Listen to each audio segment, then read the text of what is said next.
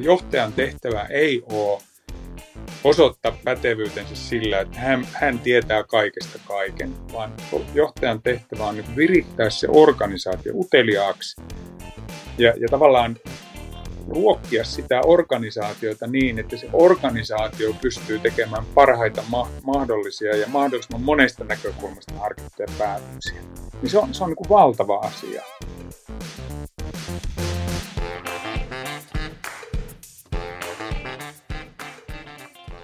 Moikka moi ja tervetuloa oppimisen psykologia podcastin pariin.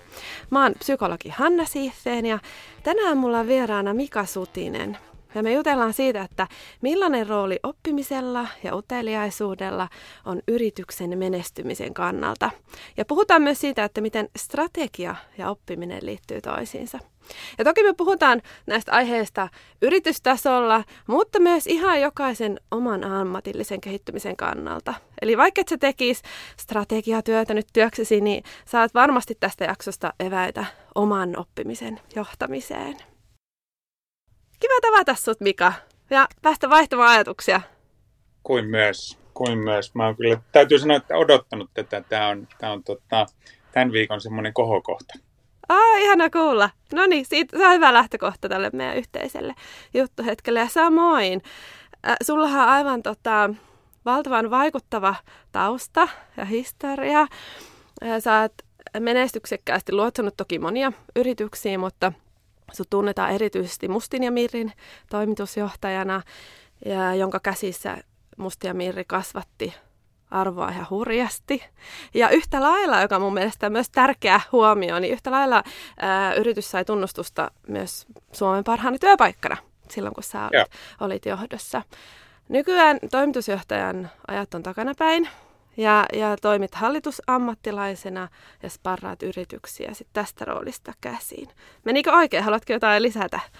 Se meni, se meni ihan oikein. Tosiaan reilu neljä vuotta on nyt tätä tätä tavallaan kolmatta uraa ja, ja, ja, ja tota, täytyy sanoa, että se päätös ehkä sitten kuitenkin jännitti jättää operatiivinen johtaminen ja, ja, ja vähän oli semmoinen tunne, että et, et tuleeko semmoinen kaipuu ja nälkä, mutta, mutta ei ole tullut kyllä kertaakaan, että ehkä se oli riittävän hyvin kypsytelty ja mä oon kyllä nauttinut tästä, tästä ajasta ihan, ihan täysin rinnoin. Mm. Miten se eroaa niin kuin keskeisesti se operatiivinen arki ja sitten tämä on nykyinen arki? Joku aikanaan sanoo, sanoo vähän kieliposkessa, että se ero on vähän niin kuin isällä ja isoisällä, että, että hallituksen puheenjohtaja erityisesti, niin se saa vähän niin kuin ukki saa ja isoisä, että se saa ne niin kuin tavallaan kivat ja mielenkiintoiset hommat, ja sitten kun alkaa tuoksahtaa, niin voi antaa isälle kautta toimitusjohtajalle takaisin. Ei se ehkä ihan silleen mene. Onhan tämä onhan tämä työ tietyllä tavalla, että on, tässä on niin kuin, se keskeinen ero on se, että et, et joo, totta kai niin kuin operatiivisen johtamisen rooli on, on, on käytännössä nolla. Tämä on enemmän valmentava rooli. Tämä jos, jos kuluneita urheiluvertauksia saa käyttää, niin varmaan samaa kuin entiselle pelaajalle, kun siirtyy valmentajaksi. Niin mä luulen, että se rooli on aika lähellä sitä, että onhan tämä tämmöinen sparraava – tämä on niin huikea etuoikeutettua työtä, että jos ajatellaan sitä, että mä oon yhdeksän yhtiön hallituksen puheenjohtaja, niin mä saan olla siis Suomen parhaiten ammattilaisten kanssa tekemisissä, sparrata monimutkaisia kysymyksiä. Mulla on tosi vähän mitään semmoista niin kuin, niin kuin rutiinityötä. Et, et, tämähän on tämmöistä niin kuin sparraamista, tämä on niin kuin mitään suurimmassa määrin niin kuin ongelmanratkaisutyötä – ja sitten ehkä se tavoite on kuitenkin koko ajan tässä se, että, että se johto ja toimitusjohtaja teki ne päätökset. Et mun mielestä mm. niin modernissa ajattelussa, niin musta se asetelma on niin epäonnistunut, jos hallituksen puheenjohtaja ja hallitus tekee kauheasti ikään kuin päätöksiä, vaan meidän pitäisi, mun tehtävä ja meidän tehtävähän pitäisi olla parata johtoa tekemään vaan parempia päätöksiä. Mm, yeah.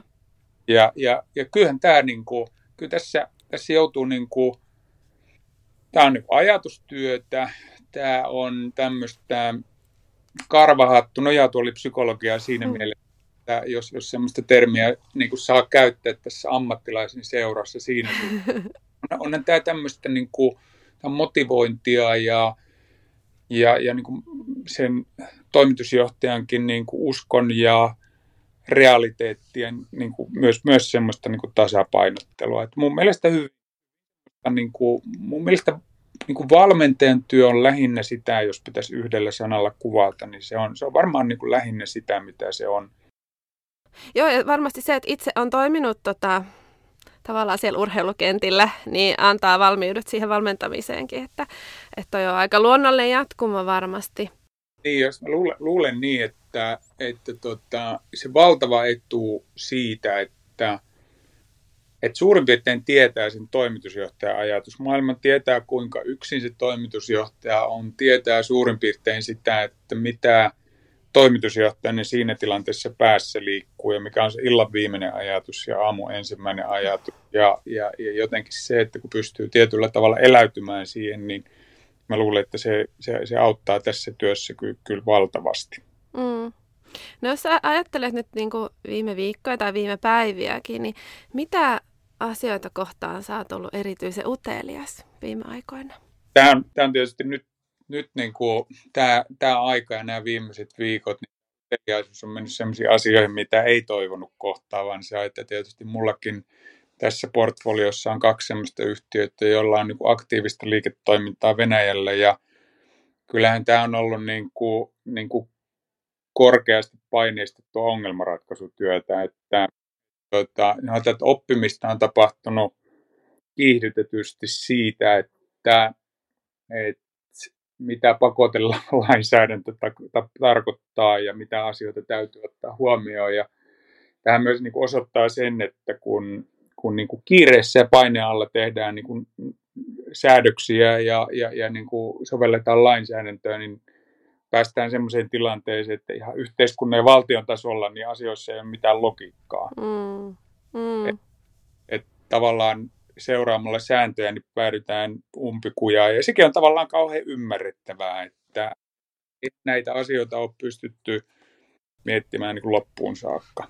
Niin. Ja, ja tietysti tämä on vähän niin kuin, olisin toki toivonut, että tämmöistä tilannetta ei tulisi, mutta, mutta, mutta kyllä tässäkin on saanut nyt sit oppia, oppia vielä näillä kilometreillä niin kuin valtavan määrä uusia asioita. Mm, mm. Joo, ja se vähän se arki tahtoo olla sellaista kelle tahansa, että on niitä asioita, mitä me halutaan oppia, jotka herättää uteliaisuutta, ja sitten on niitä asioita, mitkä meidän tarvii oppia. Ja ne ei ole suinkaan useinkaan sama, sama asia. Ja tämä on varmaan monelle sellaista aikaa nyt, että, että on tullut sellaisia tarpeita, mitkä ei ole, ei ole kahden toivottavia. Just mm. näin. No mitä siis ajatellaan uteliaisuutta laajemmin, niin mitä se sulle tarkoittaa? Minkälainen merkitys sillä on sulle? No henkilökohtaisesti ensinnäkin niin joku on joskus kysynyt, että mikä on mun supervoima ja, ja, ja, ja tota, jossain vaiheessa ainakin oli semmoinen aika, että kaikilla piti joku olla. Ja, ja, ja mä oon jotenkin sanonut, että mun siunaus ja kirous on se vähän niin kuin, jos saa dramatisoida, niin on se, että mua on siunattu semmoisella ikuisella viisivuotiaan uteliaisuudella kaikkea uutta kohtaa. Ja, ja, ja varmaan se, että, että mä oon, on vaikka nyt liiketoiminnassa pärjännyt, niin varmaan on ollut sitä, että on pystynyt säilyttämään semmoisen lapsenomaisen uteliaisuuden niin kuin näillekin kilsoille, kun ikää on jo, mäkin alan olla tässä lähempänä 60. Ja, ja tota, välillähän se on tosi kuormittavaa. Välillähän kuormittavaakin sit sillä tavalla, että toteaisi, että, että meillä vaikka kotona mun vaimon kanssa, niin kun mun vaimo löytää hyvän tapaan me, meillä, on, meillä on esimerkiksi, jos saan kertoa tämmöisen tarinan, me, me ollaan persoonina sille erilaisia, että et, et, et vaimoni, me molemmat syödään aamupalaksi kaurapuuroa, ja, mutta me ei voida niin kuin valmistaa sitä yhteisesti, koska hänellä on yksi tapa, jonka hän on, hän on niin kuin löytänyt, ja mulla on tämmöinen elämänmittainen tuotekehitysprojekti siitä, että mä teen kaurapuuroa joka aamu eri tavalla. Okay. Ja, ja, ja, ja, tota, ja, ja se, on, se, on niin kuin, se seuraa, seuraa tietysti meidän niin kuin persoonia tietyllä tavalla, että, että hän ei voi niin kuin ollenkaan ymmärtää sitä, että, että jos on niin löytänyt kelvollisen tavan, niin miksei voi vaan pysyä siinä. Ja sitten mulla on koko ajan se, että on, onko joku vielä parempi tapa tietyllä. Mm. Niinpä. Joo, ja toi itse hyvä kysymys sitä monesti, kun ää, mäkin puhun paljon oppimisesta, niin, niin tota, ihmiset kysyvät, että no tarviiko oppia? Et, et, miksi oppiminen on niin tärkeää? Ja se on ihan relevantti kysymys, että mitä asioita tarvii oppia? Että tarviiko kaikkea kehittää, että pistetään vai, että voiko jossain mennä hyväksi havaitulla tavalla, että, että siinä on jotain syväluotaavaa. Ja veikkaa, että sun vaimolla on sitten joitain sellaisia kohtia ehkä arjessa, mihin hänen se... Ehdottomasti, siis hän taas niin superluova. Mutta sitten kun kysyit, tota, että mitä uteliaus mulle merkitsee, että jos jätetään se henkilökohtainen asia, joka on mm. tietysti ehkä sivuseikka, niin on se, että kyllä mä jotenkin ajattelen sitä uteliaisuutta niin tässä maailmassa, joka on siis tosi volatiili ja, ja niin kuin, niin kuin kliseisesti aina joskus käydään sitä keskustelua sitä, että onko tämä muutos kiihtynyt, kiihtynyt vuosien varrella vai onko sitä aina ollut, niin, niin, niin tietysti kyllähän se totta on, että maailmassa tämä muutoksen määrä on kiihtynyt tietysti tämän niin kuin, tavallaan lisääntyvän tiedon tasaamisen ja informaatiokulun myötä, niin mm. kyllä mä niin uskon siihen, että se, se uteliaisuus on myös niin kuin organisaatioiden muutosvoima. Mm. Se yksi keskeinen, keskeinen elementti, että kun vaikka tuon Kirsin, eli Kirsi Pihan kanssa kirjoitettiin aikanaan sitä meidän muutosvoimaa kirjaa, niin kyllä meidän keskeinen havainto oli se, että, että niin kuin ylivoimaisesti paras lääke, vitamiini tai, tai niin kuin suoja ikään kuin sitä muutosvastaisuutta vastaan, niin on se, että, että jos me pystytään ruokkimaan niin kuin organisaation tasolla kollektiivista uteliaisuutta, että, että niin kuin näen sen niin, että tässä maailmassa myös sitten mille organisaatiolle tahansa – sen lisäksi, että yksilölle niin se uteliaisuus on, on kyllä niin suunnattoman tärkeää. Mm.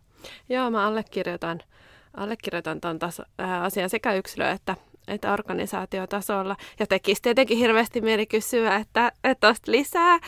Mutta mä ehkä vielä pysyttelen tässä edellisessä teemassa ja mennään tähän, ehkä tähän niin organisaation näkökulmaan kohta. Niin, niin miten sä ajattelet, ja voidaan puhua nyt toki niin kuin ihan työelämäkontekstista ja sun kokemuksen, ää, kokemuksesta, että miten sä ajattelet, että minkälainen yhdistelmä sellaista oppimista, joka on niin kuin tavoitteellista ja liittyy johonkin niin kuin oppimistavoitteeseen, on sillä tavalla ehkä tarvelähtöistäkin. Ja sitten tällainen ää, muuten vaan oppimista, en varsinaisesti tiedä, onko tästä mulle mitään hyötyä, mutta aika kiinnostavaa. Niin miten se yhdistelmä, mulle tuli jotenkin tämä puuroesimerkki mieleen, että jotenkin tätä uteliaisuuden tavallaan muodoista, jos vielä vähän puhutaan, että sellainen ää, rönsyilevä versus sitten semmoinen hyvin niin kuin fokusoitu. Mm niin tavallaan se, että mikä olisi optimaalista. Niin, niin, niin mitä sä ajattelet näistä kahdesta eri muodosta ehkä? Tota, mä en tiedä, onko mulla siihen semmoista niin kuin lopullista mielipidettä. Ehkä voin kertoa sen oman semmoisen niin kuin kehityskulun kulun osittain, niin on se, että mun yksi elämän niitä niin kuin johtamisen virheitä aikana oli se, että, että mä kuvittelin, että kun mä haastattelin ihmisiä töihin – ja, ja tunnistin, että jollekin ihmisellä on niin kuin intohimoinen uteliaisuus johonkin työn ulkopuoliseen asiaan. On se sitten postimerkkeilyyn tai luontoon tai johonkin muuhun semmoiseen, niin, niin kuin nuorena mulla oli semmoinen ajatus siitä, joka, joka niin kuin lähti siitä, että jos jollakin ihmisellä on niin kuin valtava intohimo ja uteliaisuus jotakin työn ulkopuolista kohtaan, niin sillä ei varmaan riitä energiaa niin kuin työhön. Ja kuinka väärässä sitä ihminen voi ollakaan, että voin kiitos, kiitos niin kuin tästäkin uskomuksesta. On ollut mahdollisuus oppia pois, koska tuota, sekä kokemus että tutkimuksesta osoittaa, että tilanne on tismalleen päinvastoin, että, että niin kuin se ihmisen uteliaisuus ei ole ikään kuin resurssi, joka kuluu loppuun, joka on jollain tavalla rajallinen, vaan, vaan, vaan niin kuin ehkä, ehkä päinvastoin, että et, et se, sekin, sekin on niin kuin, niin kuin jollain tavalla, tai, tai ei se ainakaan niin kuin, niin kuin ehtyvä resurssi ole. Ei ehtyvä resurssi siitä, näkökulmasta, että jos voimavarat on, on kondiksessa, tälle pieni psykologi täältä, sillä tavalla niin tämmöisen disclaimeri heittää, että et, et jos tota, siinä mielessä on niin kuin, tavallaan se perus paketti kunnossa. Niin, mutta sit, sitten tavallaan se kysymys, joka, joka niin kuin liittyy tuohon sun esille nostamaan mm. kysymykseen. Mä en niin kuin tiedä sitä, että mikä se on se, se hallittu taso, että jos tämä vanha, vanha ajatus, jos, jos se niin kuin mieli menee kaikkiin mahdollisiin suuntiin niin kuin hallitsemattomasti, niin, niin se alkaa olla sitten niin, kuin niin kuormittavaa, että, että tota, mä en tiedä löytyykö keneltäkään sitä, sitä niin kuin kapasiteettia. Niin, ja se keskittymisrauha voi siinä mielessä niin kuin kadota, jos on liian monta palloa ilmassa. Että jonkunnäköisiä valintoja ehkä kannattaa uskaltaa tehdä, että mihin oppimisprosessiin lähtee nyt tällä kertaa. Ja puhutaan tavallaan ehkä niin kuin just nimenomaan strategian merkityksestä ehkä tämän asian suhteen, että mitä kannattaa oppia ja mitä oppiminen liittyy siihen. Mutta, mutta sitten toki kun nyt puhutaan uteliaisuudesta, niin mielellään vielä kysyisin tavallaan sun kokemuksia siitä, että miten sitä uteliaisuutta sit siellä työyhteisössä voi niin ruokkia? Niin, niin se, siis se, se, sehän on, se on niin valtavan pitkä prosessi ensinnäkin. Mm. Jos ajatellaan sitä, että esimiehenä tai toimitusjohtajana tai missä roolissa tahansa henkilö tulee organisaatioon, niin puhutaan nyt siitä toimitusjohtajan näkökulmasta, koska se on sitten varmaan mulle kaikkein tutuin. Se on sen takia myös hyvä näkökulma, että, että mä jotenkin ajattelen niin, että jos organisaatiossa ylinjohto ei ole utelias, niin, niin sille, sillä muulla organisaatiolla ei ole kauheasti mahdollisuuksia. Et, et, et jotenkin kyllä sen, sen ylimmän johdon – rooli tässä uteliaisuudessa organisaation tasolla, niin se on, se on kuitenkin niin täysin keskeinen. Että tämmöisessä trumppilaisessa tai putinilaisessa organisaatiossa niin on kovin vaikea olla utelias, utelias jos ei sitä niin kuin ruokita ja sallita. Mutta tota, lähtökohtaisesti niin mä jotenkin ajattelin sitä, että se on, se on kulttuuriprojekti. Se, siis uteliaisuutta ei voi käskeä, sitä ei voi niin kuin pakottaa taas sitä voi ruokkia, se voit niin kuin tavallaan lannottaa, mutta se on ihan samalla tavalla kuin, kuin mikä tahansa, tahansa niin kuin orgaani, että, että, että sä et voi pakottaa sitä kasvumaan, että sitä voi vaan niin kuin ruokkia ja sitä voi mahdollistaa. Ja, ja, ja kyllä, kyllä mä niin kuin laitan siihen sille johdon omalle esimerkille niin kuin sen kaikkein suurimman painoarvon. Et, et mitä me johtona toimitusjohtajana, jos nyt pysytään, niin kuin todettiin, niin toimitusjohtajan roolissa, niin, niin minkälaista esimerkkiä me itse näytetään. Ja, ja tämähän vaatii, tämähän vaatii niin kuin johdolta ihan uudenlaista johtajan niin kuin tavallaan minäkuvaa. Et jos ajatellaan niin kuin perinteistä johtajaa, perinteistä esimiestä, joka organisaation tulee ja olettaa, että häneltä oletetaan, että hänellä on kaikki vastaukset, niin se perinteinen johtaja ei ruoki uteliaisuutta. Ja jos, jos, jos sulla on niin kuin ajatus esimiehenä siitä, että et, et, tota, mun tehtävä on olla vastausautomaatti ja, joskus vielä pahimmillaan sitä, että tärkeintä on niin kuin itse varmasti tuottaa nopeita vastauksia ennemminkin kuin se, että ne olisi oikeita. Ja tätäkin tietysti näkee niin kuin hyvin tiedät, että tavallaan kuvitellaan, että se johtajan niin kuin kuva ulkoinen ja sisäinen kuva muodostuu siitä, että, että me tehdään tosi nopeasti päätöksiä ja pystytään muodostamaan niin kuin, niin kuin nopeita ratkaisuja, niin, niin se, ei ole, se ei ole kyllä niin kuin tämän päivän työyhteisössä, joka ruokkii, ruokkii uteliaisuutta. Että jos jos, jos niin kuin johto ymmärtäisi omaksi roolikseen, että johdon tehtävä on ruokkia sitä organisaatiota löytämään vastauksia.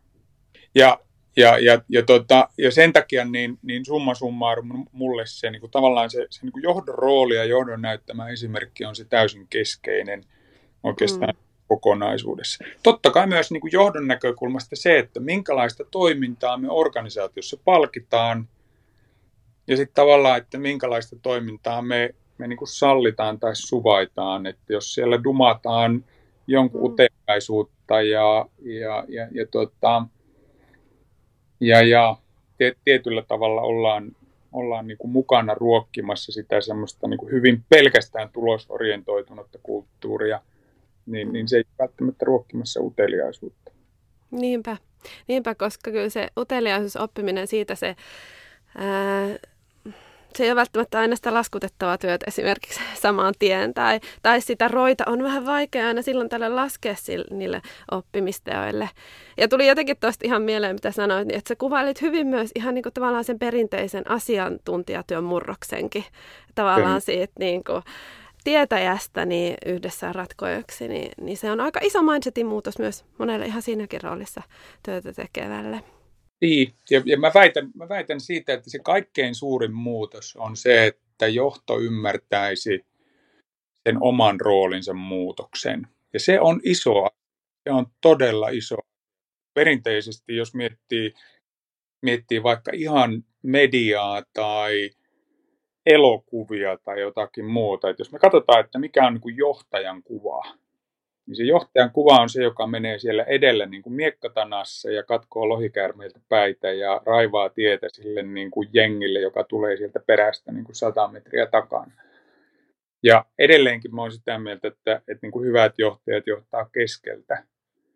Ja hyvät johtajat tietyllä tavalla niin kuin, niin kuin varmasti niin kuin mielellään hoitaa sen niin kuin lapiointihomman eikä, eikä lykkää niitä niin kuin hankalia hommia muille, mutta, mutta, mutta mä en niin kuin ajattele sitä niin, että, että, että niin kuin johdon tehtävä olisi tämmöinen niin kuin sankarirooli, jolla, joka ratkoo yksin ikään kuin organisaation puolesta niitä ongelmia. Mm.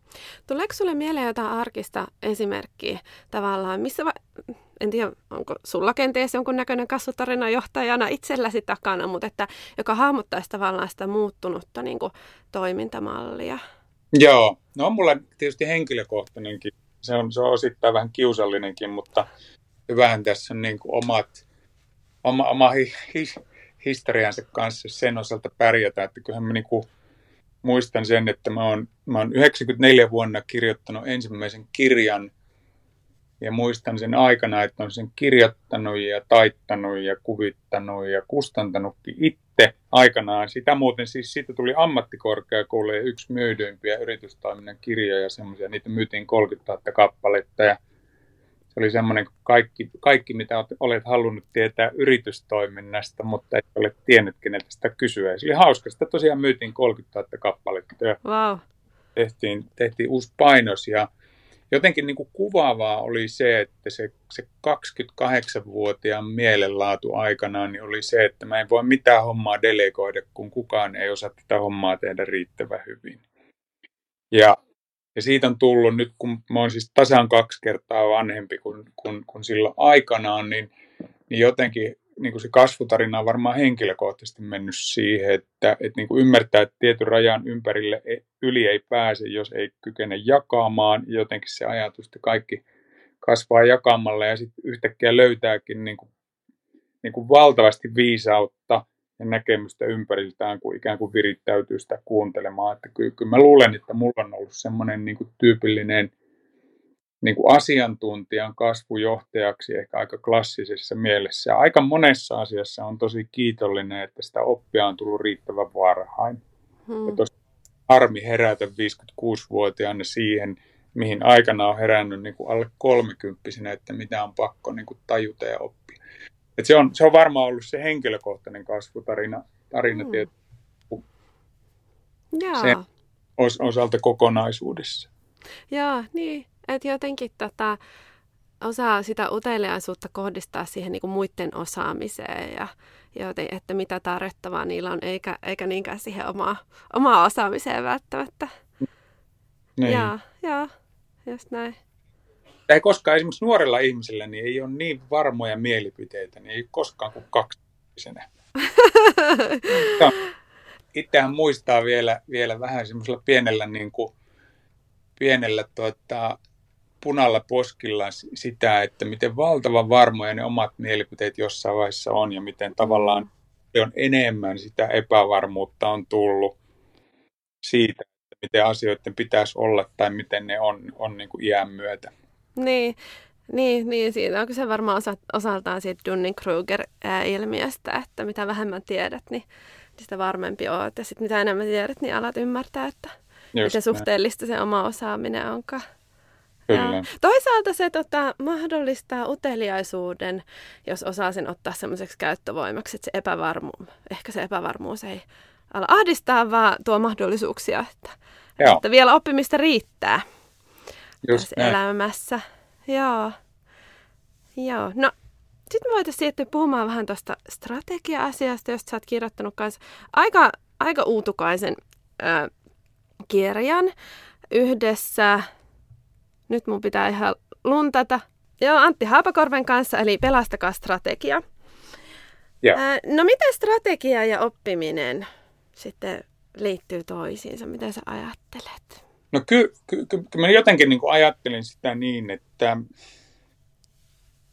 strategia on kuitenkin mulle niin kuin suunnitelma menestyksestä tulevaisuudessa. Ja sehän perustuu aina näkemykseen. Sehän perustuu aina siihen näkemykseen. Se perustuu tavallaan ymmärrykseen siitä omasta kyvykkyydestä ja, ja, ja osaamisesta ja kilpailukyvystä. Siis, siis niin kuin puhun nyt organisaationa, ei pelkästään yksilönä, niin kuin tavallaan lähtötilanteessa, kussakin tilanteessa, niin, niin meidän pitäisi pystyä niin kuin objektiivisesti arvioimaan sitä meidän niin kuin lähtötilannetta suhteessa kaikkiin muihin. Ja sitten kun meillä on se ymmärrys siitä omasta kilpailukyvystä, niin sitten pitäisi pystyä muodostamaan näkemys siitä, että mikä on se tulevaisuuden kilpailu, missä me toimitaan. Ja, ja, ja niin kuin tavallaan oppiminen, näkemys, uteliaisuus, intuitio. Aikanaan, aikanaan haastattelin, tota, tunnet, tunnetkin varmaan veikkaisin, niin Helsingin yliopistossa oli aikanaan, aikanaan tutkijana semmoinen, semmoinen kuin Asta Raami. En itse asiassa tiedä, tiedä missä, missä Asta tällä hetkellä vaikuttaa, mutta Asta on kirjoittanut kirja intuitiosta ja ja, ja niin kuin hän minusta kuvaa kauhean hyvin sen, että intuitio on ihmiselle sitä, että sä oot niin kuin altistanut itseäsi riittävälle määrälle informaatiota tunnistaakseen tiettyjä lainalaisuuksia. Ja kyllähän tässä, niin kuin, tässä näkemyksessä ja sen näkemyksen muodostamisessa on todella paljon sitä samaa. Että et tietyllä tavalla me tarvitaan sitä, sitä niin kuin oppimista ja, ja oppimiseen tietysti niin kuin kytkeytyä uteliaisuutta siihen, että, että me pystytään toisaalta muodostamaan se, niin kuin se näkemys tulevaisuudesta, että mikä on se tulevaisuuden kilpailu, missä me tullaan kisaamaan, mutta sitten myös, myös sitä, niin kuin sitä kykyä kyseenalaistaa ja, ja tavallaan koko ajan haastaa ja kyseenalaistaa sitä ikään kuin omaa, omaa niin kuin näkemystä. Mm. Kauhean, kauhean mielenkiintoinen mielenkiintoinen kokonaisuudessa. Että mm. kyllä tavallaan sen strategian oppimisen kytken, kytken tavallaan sitä kautta siihen kokonaisuuteen, että kun, kun summaten niin kysymys on siitä, että me halutaan menestyä niin kuin huomisesta eteenpäin, niin se vaatii sitä tavallaan jatkuvaa uteliaisuutta ja oppimista ikään kuin niistä signaaleista siitä, että me pystyttäisiin paremmin ennustamaan sitä, että mihin suuntaan maailma on menossa. Mm. Niin ja jos strategiaa niin tuosta näkökulmasta tarkastelee, niin, ähm, niin silloin se ei kuulosta enää niin semmoiselta jäykältä, hitaalta, jotenkin mm. lukkoon lyödyltä niin kuin työkalulta, vaan vähän ketterämmältäkin tavalla tavallaan niin kuin miettii sitä, että miten kannattaisi tätä yritystoimintaa tehdä ja tutkia. Just näin, ja, ja mun mielestä sä oot tuossa niin tismalleen sen asian ytimessä, että kun meidän käsitys monta kertaa strategiasta on vähän se, että, että se olisi niin kuin omakotitalon rakentamista, että ensin tehdään niin kuin raskaalla työllä piirustukset ja sitten rakennetaan ja sitten niin asutaan siinä viisi tai kymmenen vuotta. Niin strategiahan kuitenkin on niin kuin nomadi. Sehän on niin kuin enemmän kärryt ja se on enemmän navi- navigointia, että se, se niin kuin tavallaan vala perustaa koskaan mihinkään kohtaan, vaan, vaan niin kuin ajatus on se, että se on, se on kuitenkin, sen pitäisi olla jatkuvassa liikkeessä ja sen pitäisi olla tosi ketterä varsinkin tässä toimintaympäristössä.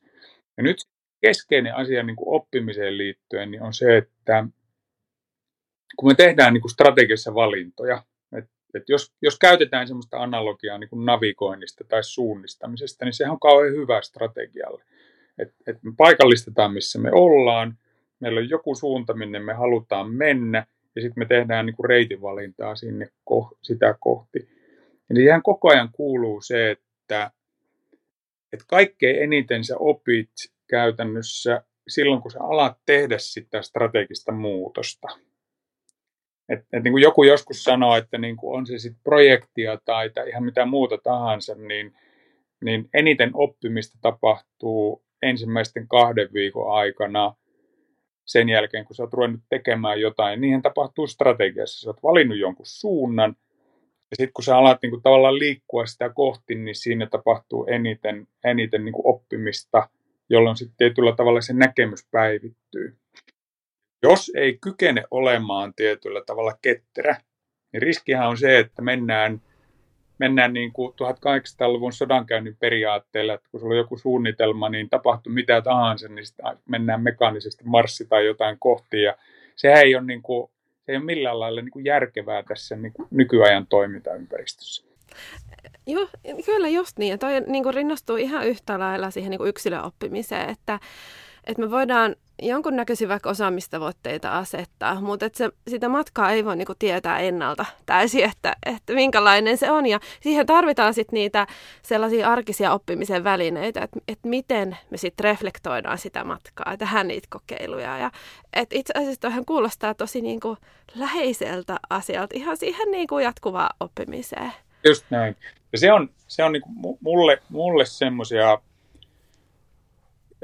johtamisen periaatteita, periaatteita, mitä mä oon kuljettanut läpi elämän, työelämän, niin, niin muistaakseni vuonna 1993 jo niin semmoinen hollantilainen organisaatiopsykologi kuin Manfred Getz de Vries aikanaan, muistaakseni kirjan nimeä, niin hän teki paljon töitä suomalaisten yhtiöiden kanssa, muun muassa Nokian kanssa, ja sanoi, että suomalaiset johtajat on sillä lailla hyviä, että me pystytään hallitsemaan tätä niin kuin johtamisen paradoksia. Ja semmoista, niin kuin, niin kuin hän käytti mun mielestä semmoista termiä, termiä, muisti se, että puhuuko hän johtamisen skitsofreniasta vai mistä siis semmoista jakomielitaudista, että, että kun hyvässä johtamisessahan pitäisi pystyä säilyttämään rinnakkain kahta asiaa. Sä oot, toisaalta sä oot uskollinen sille tehdylle suunnitelmalle, ja, ja, ja tavallaan etenet määrätietoisesti kohti sitä valittua suuntaa, ja sitten tavallaan sit toinen puoli sinussa koko ajan kyseenalaistaa ja haastaa sitä, että ollaanko me tekemässä oikeaa asiaa. Ja näiden kahden asian niin kuin rinnakkain hallinta tasapainossa, niin, niin, niin se on niin kuin johtamisen A ja O. Mm. Ja, ja nyt tavallaan niin kuin molemmat yksin, niin se jo, nehän johtaa niin kuin katastrofiin. Että se, että sä oot niin kuin uskollinen suunnitelmalle, että kun on kerran päätetty, niin on päätetty, niin sehän johtaa semmoiseen niin rautakanki takapuolessa. Ja niin kuin, anteeksi nyt, nyt kiel, kielikuva, mutta, mutta tuota, niin kuin tavallaan semmoiseen malliin, että et, et tietyllä tavalla, kun on kerran päätetty, niin nyt sitten tehdään ja mennään tuohon suuntaan riippumatta siitä, mitä vastaan tulee. Sitten tavallaan jos se toinen puoli niin kuin korostuu, niin sehän johtaa sitten poukkoiluun, jossa koko ajan reagoidaan aina niihin signaaleihin. Ja tätä niin ihmisen elämä, elämäkin monta kertaa on, että sun pitäisi säilyttää se elastisuus ja sitten tietää, että milloin poiketa suunnitelmasta. Mm. Just näin. Ja jotenkin hyväksyä se, että ne on niinku hypoteeseja, että me eletään tavallaan koko ajan vaan hypoteesien varassa, mutta että voi olla, että hypoteesi osoittautuu jossain vaiheessa niinku vääräksi siitä, että mitä kohti vaikka kannattaisi mennä, onko joku tuote tai palvelu hyvä tai mitä mun kannattaisi oppia nyt ammatillisesti tai mikä se ikinä onkaan se pitkä aikavälin. Joo, mä, mä kun puhun uteliaisuudesta, mä usein hahmotan tota niin semmoisen sinnikkään uteliaisuuden ja heräävän uteliaisuuden yhdistelmänä. Et me tarvitaan niin semmoista sinnikkyyttä, kykyä pysytellä niin tietyn oppimistavoitteen äärellä sinnikkäästi. Ja sitten toisaalta niin sitä jatkuvaa niin hereiloloa ja, mm. ja hiljaisia, hiljaisten signaalien niin havainnointia ja kyseenalaistusta ja muuta. Että toi on, toi on, niin kuin, toi on hyvä ää, jotenkin hahmotustapa. Tietenkin se, että kuin pitkään sit olla sinnikäs, kuin pitkään pysytellä siinä, niin se on niin kuin varmaan se tuhannen taalan kysymys. Niin. et, et milloin niin kuin voi uskaltaa suuntaa sitä kurssia tai pivotoida yritystoimintaa tai mitä se ikinä onkaan. Joo, nämä on näitä, näitä niin kuin johtamisen hienoja paradokseja, joita milloin, milloin, milloin kenenkin suuhun aina laitetaan, että niin kuin Steve Jobsin suuhun on laitettu tämä, että asiakasta kannattaa kuunnella, mutta ammattitaito on se, että koska ei kannata kuunnella. niin. niin. Ja, ja kenen tahansa, toi sopii mihin tahansa palautteen ää, niin kuin vastaanottamistilanteeseen. Niin. niin. Joo, just näin. No sä oot myös maininnut siitä, ää, että rohkeus on myös semmoinen keskeinen tavallaan asia, mitä pitäisi työelämässä ruokkia. Että sekä yrityksen menestyksen kannalta että varmaan yksilöidenkin kannalta olettaisin näin. Mutta mitä sä ajattelet, mikä niinku tämän rohkeuden ää, merkitys on, jos nyt ajattelee oppimista ja vaikka liiketoiminnan kehittämistä? Niin, no siis mä ajattelen ensinnäkin niin, että on niin rohkeutta ja uhkarohkeutta. Ja mulle niin kuin oikeanlainen rohkeus ei ole semmoinen rulettipöydän kaikki punaiselle. Se se, se, se ei niin kuin tarkoita sitä, että se, se ei niin kuin ohjaa maksimaaliseen riskiottoon. Että totta kai meillähän on niin kuin vastuu. Se, mitä se rohkeus, mitä mä itse perään kuulutan, niin on se, se niin kuin myös uskallus tavallaan epäonnistua. Ja jotenkin se ajattelu siitä, että tämä ei ole mikään tutkittu tieto, vaan ehkä, ehkä niin kuin tapa ajatella, että ne organisaatiot, jotka menee eteenpäin keskimääräistä enemmän, niin ne epäonnistuu kaikkein eniten. Mutta ne epäonnistuu niin kuin oikeanlaisissa asioissa niin kuin ja oikein kokoisissa asioissa. Tämmöinen pilotointi ja pivotointi ajattelu on minusta tosi jotenkin arvokasta. Ja, ja, ja, ja se ehkä se niin kuin mun peräänkuuluttama rohkeus niin kuin liittyy siihen, että on pakko olla rohkeutta niin kuin kyseenalaistaa, on pakko olla rohkeutta tavallaan kokeilla ja on pakko olla sitä rohkeutta varsinkin niin kuin yritystoiminnassa myös niin kuin tavallaan niin kuin haastaa se oma liiketoimintansa. Että semmoinen tietty conformity, semmoinen, semmoinen niin tietty tyytyminen ja, ja, ja siihen takertuminen siihen omaan menestykseen, niin sehän johtaa siihen, minkä takia yleensä yritysten historiikit ja tarinat näyttää semmoiselta sinikäyrältä. Et, et se, se tavallaan se aaltoliikehän lähtee siitä liikkeelle, että me ei niin kuin, tunnisteta sitä tilannetta, missä kohtaa meidän pitäisi haastaa niin kuin, itsemme ja kuunnella omat tarinamme ja niin kuin, niin kuin tajuta se, että missä kohtaa se, se parasta ennen päiväys on.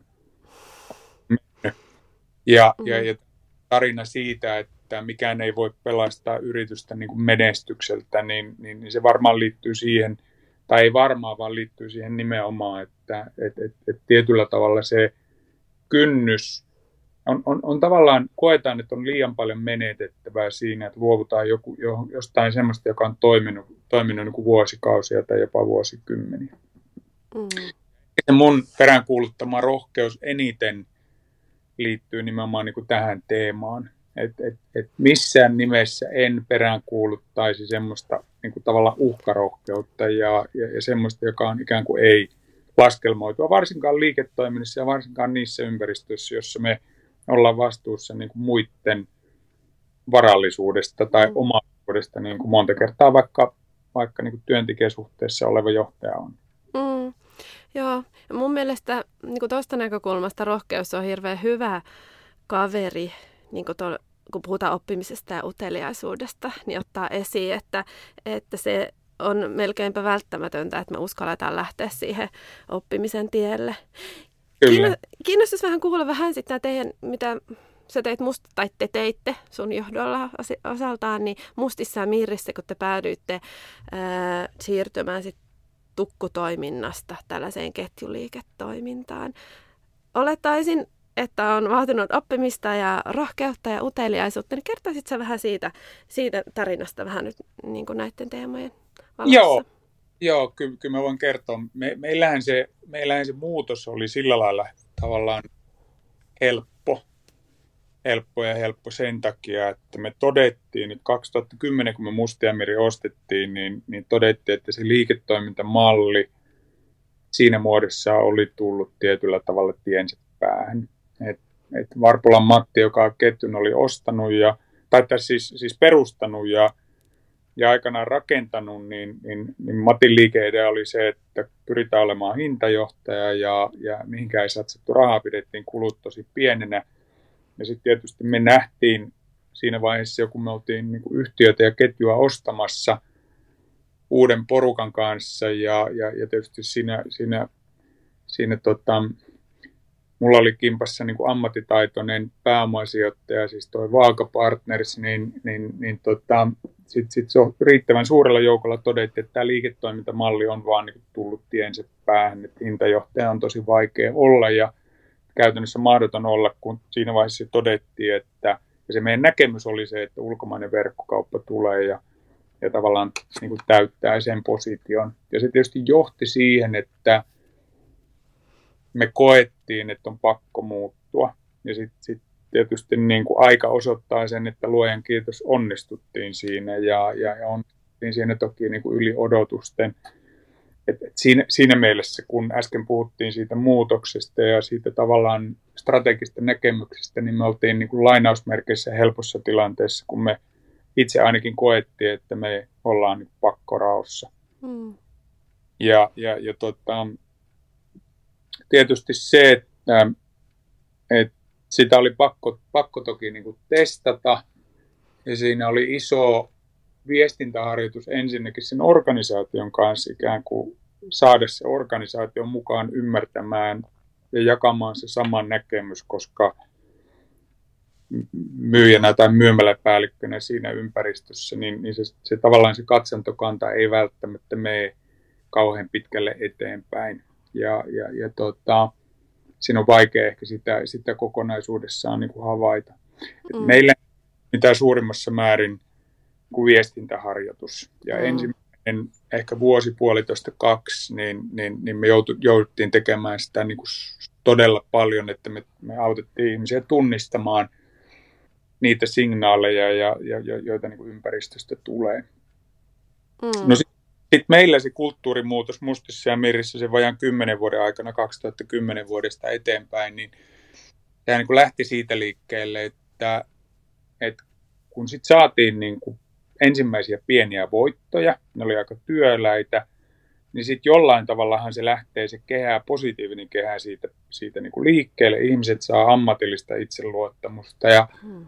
sitten me jotenkin kyettiin luomaan alusta lähtien semmoinen tosi osallistava kulttuuri johtuen siitä, että kun lemmikkibisnes on intohimoala, ihmisillä on niin valtava henkilökohtainen halu kontribuoida siihen liiketoimintaan ja, ja, ja ihmisille niiden lemmikkien hyvinvointi on paljon tärkeämpää kuin se firman kassaan tuleva raha niin kuin tosiasia. Mm.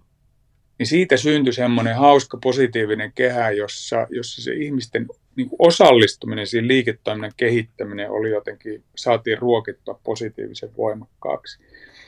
Sitten se johti semmoiseen tilanteeseen, että meidän koko kulttuuri muodostui semmoiseksi, että kaikilla oli ikään kuin oikeus kommentoida, kaikilla oli oikeus kontribuoida. Kerran vuodessa me koko porukan kanssa niin kuin järjestettiin tämmöinen Hack the Strategy-päivä, joka, joka niin kuin lähti siitä liikkeelle, että me oli kaikki niin kuin toimihenkilöt, myymäläpäälliköt, niin kuin myyjät ei valitettavasti päässyt mukaan siihen fyysiseen tilaisuuteen, jossa organisaatio oli 48 tuntia aikaa niin kuin niin kuin, tavallaan puukottaa meidän strategian reikiä. Hmm. Ja, ja se oli tosi hauska. Se, se, sitä aikaa on kiva muistella jotenkin lämmöllä, kun, kun, kun siinä oli niin kuin vahva semmoinen koko organisaation niin kuin omistus ja myös niin kuin aito uteliaisuus niihin kysymyksiin, koska ihmiset tiesi sen, että heillä, tämä, on, tämä strategia on heidän omaansa ja heillä on mahdollisuus tähän kontribuoida ja se kaikki otetaan huomioon. Ja tavallaan niistä palasista sitten ikään kuin koottiin se suunnitelma siitä, että mitä ollaan seurannut vuonna tekemässä. Joo, kuulostaa tosi fiksulle.